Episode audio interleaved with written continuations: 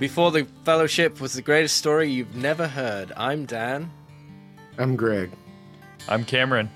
Join us as we read and react to the Silmarillion by J.R.R. Tolkien. Last time we continued chapter 21. Morgoth sends forces southward again.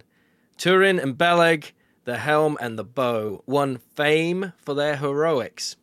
Through this, Morgoth learned the whereabouts of the son of Hurin. Mim betrayed them and led a band of orcs to Amon Rûdh. The orcs slew many of the men at night and captured Turin. Mim took up Anglachel to slay Beleg, but injured the, the injured elf fought him off, and Mim fell, fled. Beleg healed and pursued Turin's captors. He encountered Gwindor, an elf of Nargothrond, who was captured in Nirnaeth Oh, Arnoediad. That's a really hard one to say. But escaped through secret tunnels. Gwindor joined Beleg, and they found the orc camp and Turin tied up. Beleg cut his bonds, but pricked his foot, waking Turin in fear and rage. Turin took Anglachel and killed Beleg, thinking him an enemy. A fierce storm drove away the orcs. Gwindor and Turin buried Beleg with his bow, but took Anglachel and the Lembas. Gwindor led Turin to Eithel Ivrin, where he was finally able to grieve the loss of Beleg and was healed of his madness. Then they reached Nargothrond.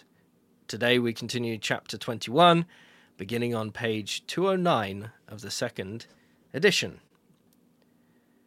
At first, his own people did not know Gwindor, who went out young and strong and returned now seeming as one of the aged among mortal men because of his torments and his labours. But Finduilas, daughter of Orodreth the king, knew him and welcomed him, for she had loved him before Nirnaeth. And so greatly did Gwindor love her beauty that he named her Faelivrin, which is the gleam of the sun on the pools of Ivrin. For Gwindor's sake, Turin was admitted with him to Nargothrond, and he dwelt there in honor. But when Gwindor would tell his name, Turin checked him, saying, I am Agarwaen, the son of Umarth, which is the blood-stained son of ill fate, a hunter in the woods. And the elves of Nargothrond questioned him no more. In the time that followed, Turin grew high in favor with Orodreth, and well nigh all hearts were turned to him in Nargothrond for he was young, and only now reached his full manhood. And he was in truth the son of Morwen Eledhwen, and to look upon, dark haired and pale skinned, with grey eyes, and his face more beautiful than any other among mortal men in the elder days. His speech and bearing were that of the ancient kingdom of Doriath, and even among the elves he might be taken for one of from the great houses of Noldor.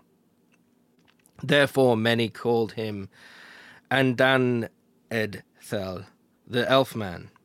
The sword Anglachel was forged anew for him by cunning smiths of Nargothrond, and though ever black its edges shone with pale fire, and he named it Gurthang, Iron of Death.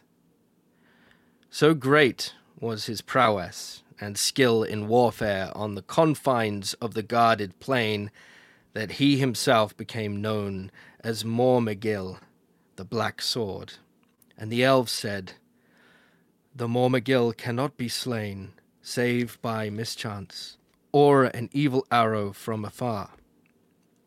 Therefore they gave him dwarf mail to guard him, and in a grim mood he found also in the armories a dwarf mask, all gilded, and he put it on before battle, and his enemies fled before his face.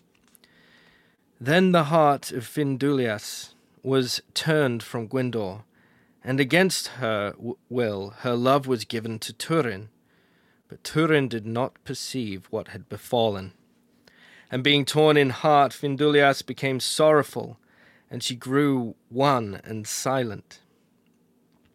But Gwindor sat in dark thought. And on a time he spoke to Finduilas, saying, Daughter of the house of Finarfin, let no grief lie between us. For though Morgoth has laid my life in ruin, you I still love. Go whither love leads you, yet beware.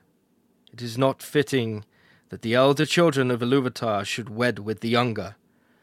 Nor is it wise, for they are brief and soon pass, to leave us in widowhood while the world lasts.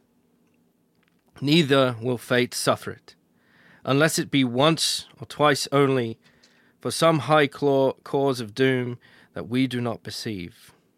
But this man is not Beren. A doom indeed lies on him, as seeing eyes may well read in him, but a dark doom. Enter not into it, and if you will, your love shall betray you to bitterness and death. For hearken to me. Though he be indeed a Agarwaen, son of Umarth. His right name is Turin, son of Hurin, whom Morgoth holds in Angband, whose kin he has cursed. Doubt not the power of Morgoth Bauglir. Is it not written in me? Then Finduilas sat long in thought, but at last she said only, Turin, son of Hurin, loves me not nor will.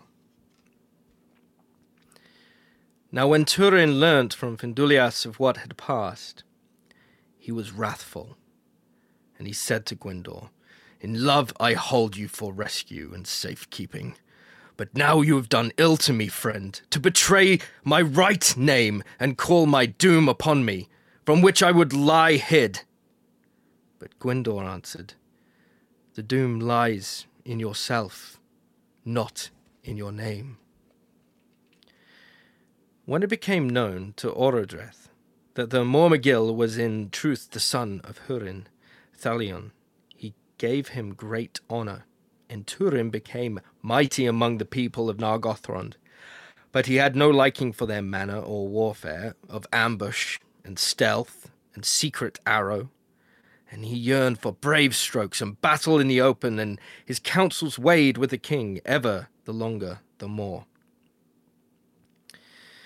In those days, the elves of Nargothrond forsook their secrecy and went openly into battle, and great store of weapons were made, and by the counsel of Turin the Noldor built a mighty bridge over the Narog from the doors of Felagund for the swifter passage of their arms.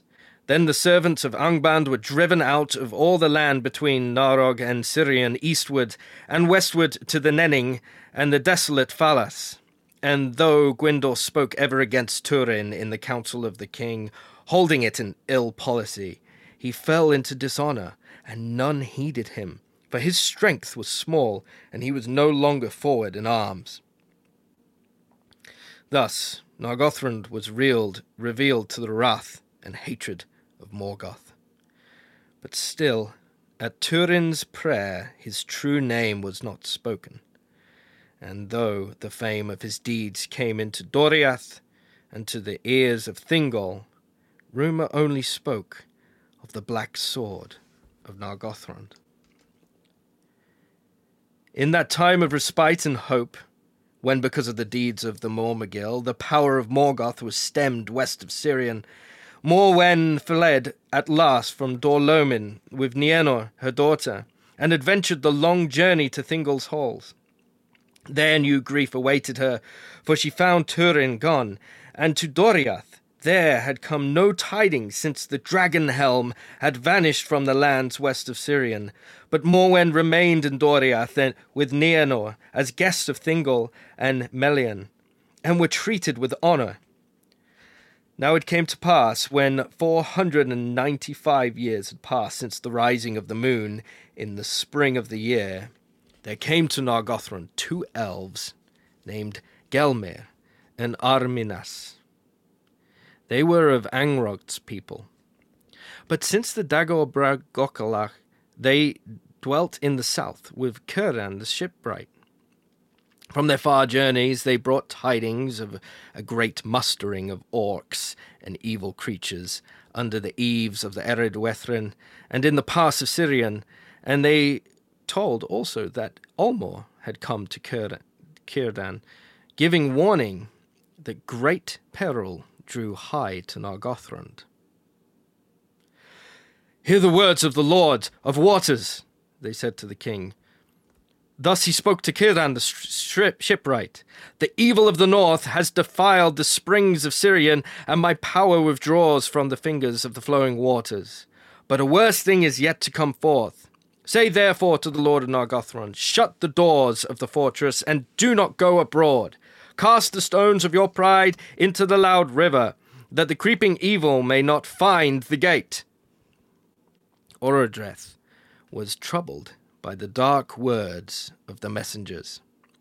But Turin by no means hearkened to these counsels, and at least, and least of all, would suffer the great bridge to be cast down, for he was become proud and stern, and would order all things as he wished. Soon afterwards, Handir, lord of Brethil, was slain, for the orcs had invaded his land, and Handir gave them battle, but the men of Brethil were worsted and driven back into their woods. And in the autumn of the year, bidding his hour, biding his hour, Morgoth loosed upon the people of Narog the great host that he had long prepared, and Glaurung, the Urulóki, passed over Anfauglith and came thence into the north vales of Sirion, and there did great evil. Under the shadows of the Ered Wethrin he defiled Eithel Ivrin. And thence he passed into the realm of Nargothrond, and burned Talath Dirnen, the guarded plain between Narog and Teiglin. Then the warriors of Nargothrond went forth, and tall and terrible on that day looked Turin, and the heart of the host was upheld, as he rode on the right hand of Orodreth. The greater far was the host of Morgoth than any scouts had told, and none but Turin, defended by his dwarf mask, could withstand the approach of Glaurung. And the elves were driven back and pressed by the orcs into the field of Tumhalad, between Ginglith and Narog, and there they were penned. On that day all the pride and host of Nargothrond withered away, and Orodreth was slain in the forefront of battle, and Gwindor son of Guilin was wounded to the death. But Turin came to his aid, and all fled before him, and he bore Gwindor out of the rout, and escaping into a wood, there lay him on the grass. Then Gwindor said to Turin, Lay bearing pay for bearing, but ill fated was mine, and vain is thine, for my body is marred beyond healing, and I must leave Middle Earth. And though I love thee, son of Hurin, yet I rue the day that I took thee from the orcs. But for thy prowess and thy pride, still I should have love and life, and Nargothrond should yet stand a while now, if you love me, leave me. Haste thee to Nargothrond and save Finduilas. And this last I say to thee, she alone stands between thee and thy doom. If thou fail her, it shall not fail to find thee. Farewell. Then Turin sped back to Nargothrond, mustering such of the rout as he met with on the way, and the leaves fell from the trees in a great wind as they went. For the autumn was passing to a dire winter. But the host of the orcs and Glaurung the dragon were there before him, and they came suddenly ere those that were left on guard were aware of what had befallen on the field of Tumhalad. In that day the bridge over Narog proved an evil, for it was great and mightily made, and could not swiftly be destroyed. And the enemy came readily over the deep river, and Glaurung came in full fire against the doors of Felagund, and overthrew them, and passed within. And even as Turin came up, the dreadful sack of Nargothrond was well nigh achieved. The orcs had slain or driven off all that remained in arms, and were even then ransacking the great halls and chambers, plundering and destroying. But those of the women and the maidens that were not burned or slain, they had herded on the terraces before the doors, as slaves to be taken into Morgoth's thraldom. Upon this ruin and woe Turin came, and none could withstand him or would not, though he struck down all before him, and passed over the bridge, and hewed his way towards the captives. And now he stood alone, for the few that followed him had fled.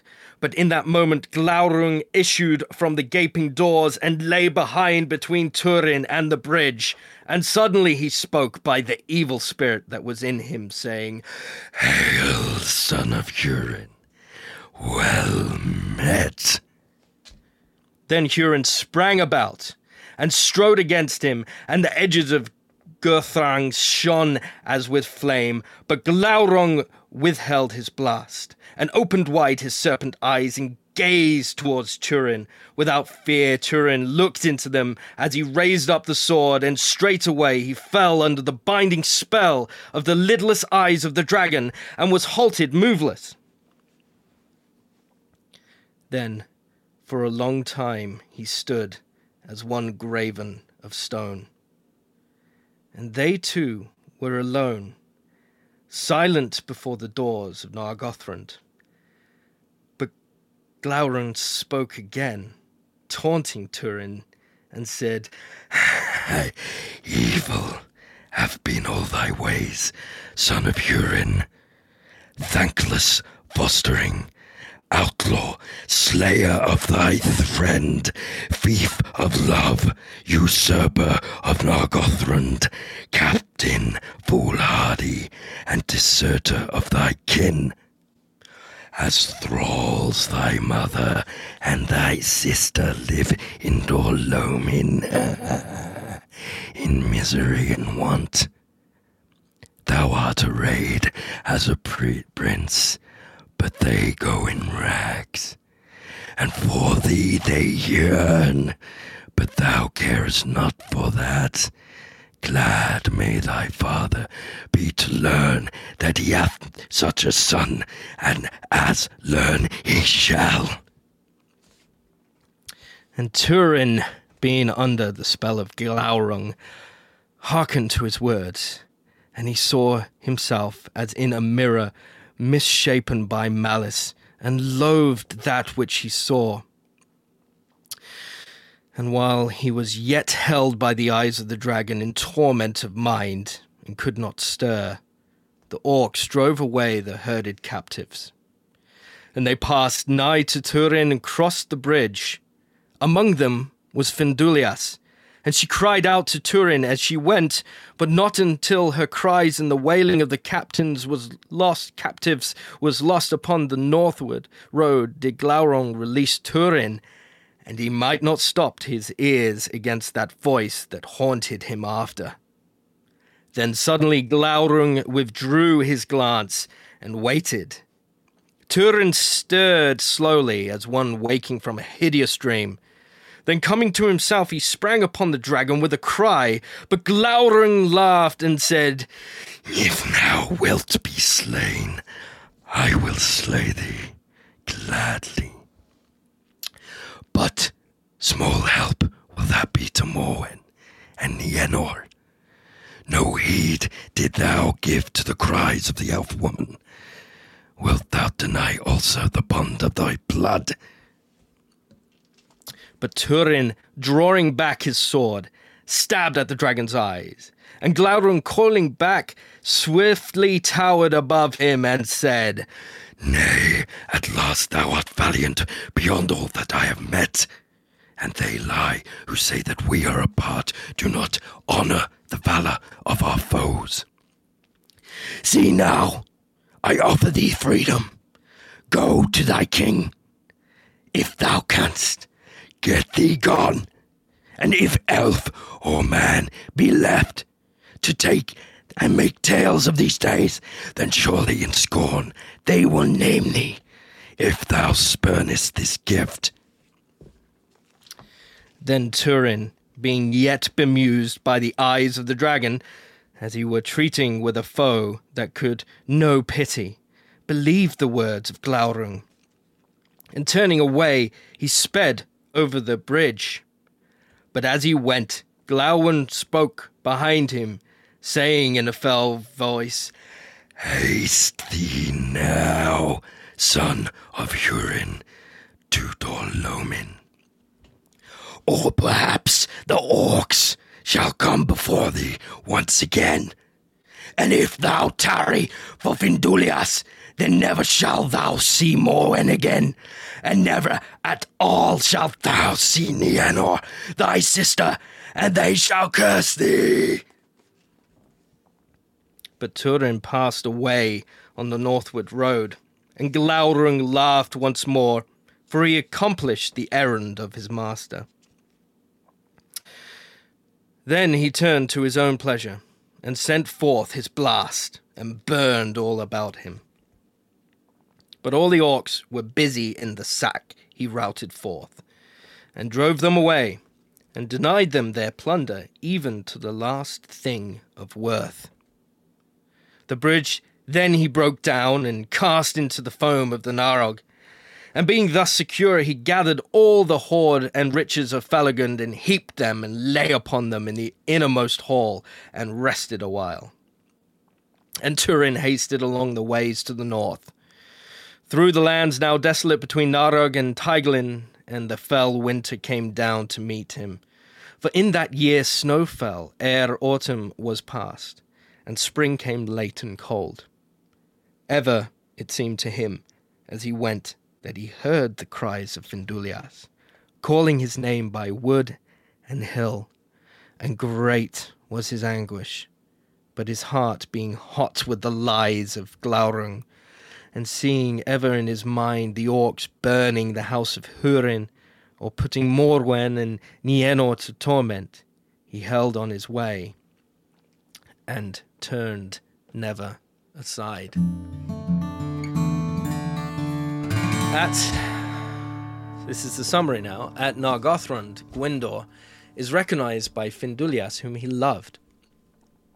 Turin is welcomed by Orodreth, and he wins renown. Finduilas's heart is turned to Turin. Gwindor warns Finduilas of his doom and the curse of Morgoth against the children of Hurin. Orodreth takes Turin as a counselor, and Nargothrond flourishes and grows in might. Gwindor falls into dishonor because he continually opposes the council of Turin. Morwen and Nienor at least at last flee to Doriath, but find that Turin is gone. Orodreth receives a message from Ulmo that peril draws near to Nargothrond, but Turin in his pride does not heed the warning. Orodreth and Turin lead the elves into battle against Glaurung and the hosts of Morgoth. But they are routed, and Orodreth and Gwindor are killed. Nargothrond is sacked. Turin encounters Glaurung, who binds him under a spell and accusingly recounts to Turin all his wrongdoing, doing, mingled with half truths and lies. Glaurung sends Turin on a false errand to rescue his mother and sister. Okay, at the beginning of that reading, you couldn't read like a sentence. Well, I was tongue And tied. then by the end, it was like an Emmy award winning. Seriously. It was As we were tongue tied. Like I, I need to warm up. Like yeah, yeah, yeah. It was very impressive, and I, I part of me was like, "How is he? How is he not like?" I, I think you started the dragon voice and didn't realize how much dragon voice was in this reading. I knew there was a lot actually. Oh, I did know there was a lot, but I just I just thought, you know, go big or go bigger, you know? yeah, because you started the voice. I was like, oh, this is so good. And then I looked a little forward, and, then like, you're like- every paragraph has this long part with Glaurung in it. Yeah, I've been re- I've been uh, reading around this story in, in some of the other writings and from this book, which if you, if you listen to our bonus episode, you you heard me and Greg talk from uh, this book called J.R. Tolkien, author of the Century by Tom Shippey. We're not paid to promote this, but it's excellent. A very good summary of the Turin story. But Thomas Shippey and publisher, if you'd like to give us a little kickback, we're open Yeah, why not? We'll take it. We'll take we'll take it. Um yeah, very good book. Very I'm convinced that this story is just like awesome. It's the best story. I love it. It's the let's, break, richest. let's let's uh, break into it. Let, let's crack up crack it open. I okay, so let's just start with um sh- I, I think I think one thing that's going to be really helpful for us to do more often as there's lots of characters is just get a lay of the land of you know the main characters in this. So um we we have Turin um and we and have Gwindor. and Gwindor who who are they? Who Uh, so- would like to talk? Okay, I'm I'm going kind of off of memory here, so forgive me, listeners, if I if I err in this. But Gwindor was someone who was captured and even made a thrall in Angband with other elves. And But Gwindor's he did an elf. eventually. He eventually did escape, and he's the one who. Um, he encountered Beleg, and he helped Beleg to uh, go to rescue Turin, and then he was actually with Beleg when Turin killed him. Right. And he's kind of he was he kind of was weakened in a weakened state when he encountered them after his thraldom, and so he's kind of a he's an interesting figure because he's he was a, a great warrior once, but he's kind of um Has been. yeah he's a has been. He's got yeah, a dad. definitely. He's got a dad bod now, and people like don't. and you kind of see that in this in this bit too when Yeah, uh Turin's like the the strong and he's and his counsel to Orodreth I think is all like let's go to war let's like you know flex our strength and and uh, show show Morgoth what we you know we mean business and he's like more cautious because he's you know fallen in battle in a certain sense but I think that's kind of Gwendor So what? What? Uh, hmm. We need to talk about Turin as well. A little, just a little bit more about him, just to remind Yeah. people. But um, and we could do that now, or we could talk about Gwendor's beef towards Turin. let's talk about Turin let's talk about Turin Okay. go you go ahead Dan Well, maybe Cameron should go ahead. No, I don't know what to say about Turin. Just tell tell us who is he and why is he? He is son of Hurin, who is And- captured by Morgoth. Yep. And Morgoth put him on top of Thangorodrim and gave him his eyes or something like that, so he could see all the torment he's going to issue on his family. So Turin has a sad, sad past, sad family, and he was an outlaw who developed a relation or a friendship with Beleg Strongbow, and they were known as the Helm and the Bow. And Uh, Beleg is a man or an elf? Beleg is a an elf, I think. I Greg's giving me the approval. Um, You could say that. and that is why it's so tragic that um, Turin killed Beleg on accident with Anglachel Yeah. um, in a in a moment of darkness. You know, storms raging. He gets woken up, and his his foot is pricked by the sword, and he turns and kills Beleg. So he he just tragedy after tragedy, and now he Gwindor's kind of his only friend, but Gwindor is kind of a just a half person. Like Gwindor's kind of just um, a shell of his former self. It seems. yeah So Gwendor has a little bit of uh, beef towards Turin there. There's a little bit of like either a power struggle or jealousy over Finduilas. Um, what What are your thoughts about Well, that? he sees Finduilas loves Turin, right? yeah. Well, also And like their funny- fighting fighting styles are different, right? Uh. Hurin or Turin likes open battlefields and just like, give me a sword. Give me a sword. Let Let's me run it. melee. Yeah. Is Gwendor uh, more of the sort of like l- from a distance kind of? I know that the elves of Nargothrond are because it yes. mentions. Is he an Nar- Nargothrond? yeah, I think so. This is his home, right?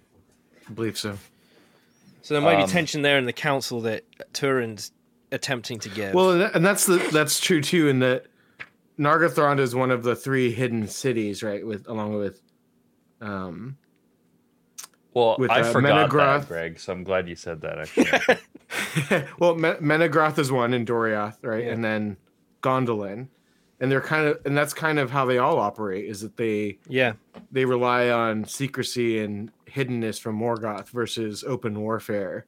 And pretty much every time they've tried to meet Morgoth in battle, they've been they they've had very little success in that front. Um, so it, that makes sense. That I I think in some sense Turin maybe maybe I'm wrong, but someone can. I'm curious what you guys think. He's he's kind of like um one of those tragic heroes who has nothing left to lose. You know, he's just kind of desperate and willing to just run out into battle because he's, he's he really has nothing to live for. He just has like this darkness surrounding him, and uh, he has vengeance. You know, his um, vengeance for Morgoth and all the evil doers, But um, he's not really. He's a pretty sad figure, so he's not like. Whereas I think Gwindor, on the other hand, because of his love for Finduilas, um, he wants to be successful in battle and like return home. Whereas Turin is more like, if I die, I die. I'm just gonna go out in a blaze eventually. you know He's what's kind of resigned to that. is with fin Finduilas or however it's said, that said, um, Findy. Finduilas. She Findy for against her will falls in love with Turin. Yeah, And Gwindor is trying to convince her, like, you gotta marry an elf. Okay? I love you. I'm an elf. And then he says, This man is not Beren. Yes, I highlighted B that. B E R E N, the uh, Yeah. the character. So Yeah. it, it it's it's cool that there's like a lore around Beren. Yeah. And there's probably like all these elf women like swooning over the idea of like finding a Beren. It's like uh I don't know, like the original Twilight. It's like marrying a vampire. Yeah. I mean, it, But there's it's- lore around it. It's like he's not a Beren. He's don't think of him as this man who's gonna like I'm be getting true jealousy love. vibes in in him, in Gwindor. Well, I think uh, I think there is some of that, but I think there is a bit of reason. You know, he's he's trying to protect his home. It, I mean, I think in some sense, Turin is never going to be as invested in the welfare of men of uh, Nargothrond as Gwindor is, because that's his home, and he knows what it's like to be taken captive. And so there is like this struggle. There's multiple layers to their their ten- the tension between them it's the jealousy of this love it's the um it's like don't i know what's best for my home why does Yeah. this outsider have to teach us Which it all comes out. I don't know if we want to skip here, but it's very fitting when when he dies ultimately. Yeah, yeah, That was a he's like, you know, um, Turin is res- not rescuing him from death, but taking him out of battle to safety, and then Gwindor just lets him have it. yeah well, yeah. Especially as like Gwindor had saved Turin, right? Like he Yeah. he, he was with uh what's his face Beleg. So Mm-hmm. they, he saves him and like wishes that like actually I wish I just kind of left you there. it's so by the way. sad. yeah Um, and now But it's everything's going because to of- crap because of you. well, it's because of Turin's prowess and his Yeah. pride. That's what he says. Like he's so good Yeah, and and so prideful yeah, that I would still have love and life. And Norgath- Nar- and a big part of his Nargothrond should stand a while because in his pride he didn't want to defend it like Ulmo told, Yeah. told him. to. right right right that's a good point yeah. There's there's a great insight in um, this Shippey book um, about uh, basically every time the elves take into their kingdom a man, that kingdom falls. Ah. So each kingdom prospers for. This is a quote from uh, Shippey. Each kingdom prospers for a while, even a long while, till each is located by and willingly or unwillingly acts as a host to a mortal, a man, respectively Beren, Turin, and Tuor. Um, and these these are the different hidden kingdoms: Doriath, Nargothrond, and Gondor. yeah. So it's just an interesting thing, and and and maybe it is this like man's sort of hunger for power and and it's his pride in like, no, I'm good at things. Look at me, Impatience too. impatience, um, and and the ability to kind of win over these almost self-sufficient beings, um, and somehow like worm their way in there and and and clearly like almost spellbindingly like we- it's a, it's you're so good at what you do that like yes everybody's gonna love you and then even for Finduilas or whatever her name is We're getting worse at pronouncing. yeah let's just say name. something different each time Findulias Finduilas um she against her will like falls in love with this man Uh huh. and so it's like it's chaotic um It's it's interesting. It's kind of like the flash in the pan. You know, he's he, um, and that's how men are in this world. They they're only around for a time. Although, let me mention this. I was thinking about this as we read because we don't hear a lot of year markers in this, but we know that when, um, when Feanor first came back to Middle Earth, that was around the time that that was the beginning of the first age when the sun and the moon first rose, right around that time, right?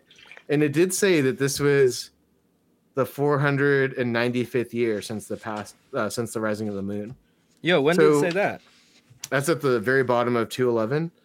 So it's, it's funny because in my mind, these kingdoms or these these great cities of the elves have like stood the test of time in their hiddenness. Yeah. They've lasted millennia. It feels like, but it's only been 495 years, which is Yeah. It's a good point. not that long in the big picture, right? I mean, Yeah. Yeah, I mean it's longer Will- than will- America's will America been alive, last so. to Will America last to 495 years? Yeah, We don't I bet- know. uh, yeah, place your bets. Um, Over under 495 and a half years. all right, next next character. Let's go to uh, F- Finduilas. Who is she? Findulias. oh, I thought you were joking because we just talked about her. You want yeah, to but we didn't. We about- didn't. We I didn't don't- tell about her family history. Well, there's not much more to say, is there? She doesn't. She has a very small part in this. No, there is. I mean, she, I mean, She's she, Gwindor's she- girlfriend. she's what? Sorry, Gwindor's girlfriend. Um. Daughter of Ordra. Okay, daughter of Ordredreth. Okay, and Ordredreth. What's All the- right, let's move on to Glaurung, everyone. No, no, no, no. Everyone Wait, wait, wait, wait, wait, wait, wait, wait. These are important. Tolkien wants us to know Okay. about characters. Well, Cool. as far as I'm aware right now, all there is to know about her is that she's the daughter of Orodreth. Okay, Gwindor loves her, but she loves Turin. and that's all we know right now. That's all we know right now, right? so Ordredreth. Is there anything special about Ordredreth? Is he like a king? Yes, he is Uh, king yes, of he. Nargothrond. Um, and he he did. Am I right in thinking he did die? We just passed over his death, right? Yeah. He did, Did he just die? die in this reading, yeah. That's right. Because a lot of people died, which is the theme of this book. Orodreth was slain on in the forefront of the battle, and Gwindor, son of Guilin, was wounded to the death. Yeah. So this is this is sad times. Yeah. Okay, now we can talk about your beloved Glaurung, Cool. I or as he's called in the common tongue, Glaurung. I love this power of the dragons in Tolkien's work. It's probably not original with him, but I just love that the dragons aren't just huge beasts who spew fire from their open mouths, but they can lure you into a spell. Um, Yeah.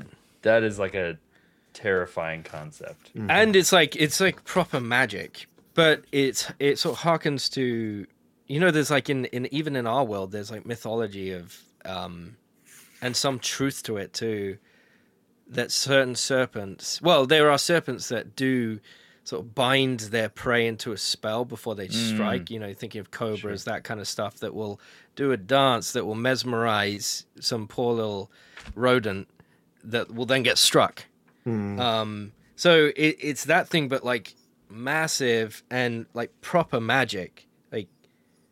Turin is completely spellbound by Glaurung, and not only is he like frozen and forced to listen to Glaurung, it's almost like it's almost like there's sort of a Jedi mind trick that's happening over him, where he can't reason out of the words that are being spoken, and that's, That's really way to put it. scary. Yeah. I this, I like this reading of the featured Glaurung a lot. I think there was a lot there to unpack about who he is and how he operates and what motivates him. And I think um, there's a, he reminds me of a number of different fictional and and uh, uh, characters and such. But um, um, even like his polite greeting in a sense, "Hail, son of Hurin, well met." I mean, it's like it's it's. um Mo- it's like sort maybe of mockery. sarcastic or yeah, it's a mock of it in, in Yeah. a sense but it reminds me of the um the nazi colonel in Inglourious Basterds that's played by christoph waltz who I have like not seen that. I- I- he, he's um he's incredibly cultured and Yeah. like very Okay. you know um oh, he's he's he's like evil like truly evil like Thrawn in in in uh, Star Wars. Sure. I, I'm I am like only vaguely familiar with Thrawn, but I think you're right. Yeah, where he's sophisticated, Yeah, yeah, incredibly intelligent, Yeah. strategic, Yeah. but also just like polite. bitterly cold and and will wield Yeah. that to No whatever charity. advantage, right? Yeah, no Yeah. there's no charity in him. It's like and, um, politeness, but it's like there's zero zero charity in it. Right. So that's part of Glaurung. But something else too in this um this kind of like spell this this is pretty interesting. This this is at the bottom of 213 um where Turin is just kind of petrified he's there and then Glaurung speaks again taunting him. And what he does here is he lays out all the things that Turin has done wrong Yeah. and some other things that are kind of not really true, like um, deserter of thy kin. That's not exact. I mean, there's like some truth in that because he did run off as an outlaw, but he never left his family really by choice. It was kind of unwillingly he was taken to Doriath as a as a young man, Mm. young boy, I think. And um, and then this is definitely a lie. As thralls, thy mother and thy sister live in Oh, yeah. Dor-lómin. That's a lie Yeah, yeah, yeah. yeah. and and so there's this kind of it's interesting what it reminded me of actually this is this is kind of i don't know we can unpack this a little bit but it reminds me of the gospel of john chapter 4 where jesus meets the the woman at the well and talks to her and he does something similar but it's with mercy not malice where he lays out all the wrong that she's is. done Yeah. yeah. she he like tells her who she is and what she's done but with mercy and like tells you know and and um this is like the opposite of that which which is that is a figure in christianity the accuser right and Mhm. that's what the that's what the devil does he it's not with mercy that he tells you what he did it's with accusation and he tears you down and that's exactly what he does to Turin here where It's interesting Go because. Glaurung, he almost sees that this is the way he can defeat Turin because he withholds, or maybe he just he wants to play with his food. Maybe that's yeah, all it that, is. yeah, that's it. But he he with he stops his breath. Like he there's a line that says he doesn't doesn't breathe this fire at Turin and and decides to look at him and speak to him. So it's like a, a tactic to lead Turin into despair instead of fighting him with right with And I uh, think- power. in a certain sense, there's something more destructive in that than simply slaying him or melting him with fire. And that's I think that's captured in this line at the top of 214 where it says, And Turin, being under the spell of Glaurung, hearkened to his words, and he saw himself as in a Mm. mirror, misshapen by malice, and loathed that which he saw. This is Yeah. it's it's like this this twisting of his own self perception, and now he sees himself as as if in a in a funhouse mirror, just with like distorted, and seeing only his flaws and none of his virtues, and just being he's just in despair in this. Yeah. I think that's like so much worse than simply killing him. Well, I think there's a there's a bigger plan. I think Glaurung. I I'm I'm not sure if the motive is directly from Morgoth, if he has specific instructions from Morgoth to do this one thing, or he has this, you know, Cameron calls it playing with his food sort of motive. Um, but his intention is to uh, deceive Turin and then set him on a fool's errand Right. because he, he knows that the disaster that's going to is foreboding. The disaster that's going to come is going to be a worse death to Turin than death itself. Um, in fact, this is confirmed for us when Glaurung repeats a lie after saying he's not going to kill him. If thou wilt be slain, I will slay thee gladly, but small help will that be to Morwen and Nienor. No heed did thou give to the cries of the elf to the elf woman. Wilt thou deny also the bond of thy blood? So it's it's like he's playing into the lie that he's already told him, Yeah. and he's fueling it to send him on this like errand. Um, And to conclude that, it says for, wi- but Turin passed away on the northward road, and Glaurung laughed once more, for he had accomplished the errand of his master. mm, So Yes. that And- where why he was talking to him. and I do think that that fits what we've heard, and that this is part of the curse on the children of Hurin. That it's not just that, like this is part of that that doom that Hurin is subjected to. That he has to witness just the falling apart and despair of his children, you know, and so in that sense, any it's you know it it would be bad enough to see them die but it'd be much worse for Hurin to see them kill each other or you know in mis- in mistakes and in deceit you know having been deceived they just fall lower and lower into darkness poor What a- yeah, he didn't what did he do he just fought in a battle and I know. I mean, it's what okay, maybe this is one point that we could go into at a later time, but many of the high elves and the kings and everybody, they just died valiantly in battle. But Hurin, for some reason, has to endure just this torture. You know? I wonder if there's something about that with men, with with men are um capable of certain great things, but also of great evils too. And and maybe maybe there's something about Morgoth that fears and hates men in a particular way. Gosh, yeah. I mean, a lot of them receive these curses that then play out. Right? There's there's these the curses upon them that you just it's just horrible, which actually brings a lot of meaning to um, Strider's struggle, if there was a, if if there was a kind of struggle of like coming to be who he's meant to be as a- as a king. Um, maybe there maybe there's a like a fear of like the tales of old of the people Yeah. who had been cursed His like fathers before him. yeah um okay we are we are we are good. Let's just stop there. So if you like what you hear go ahead and rate us three silmarils out of three. Follow us everywhere at before the fellowship. Join the discord discord discussion and send any comments or questions to before the fellowship at gmail.com join us next week as we read the greatest story you've never heard the silmarillion by j.r.r tolkien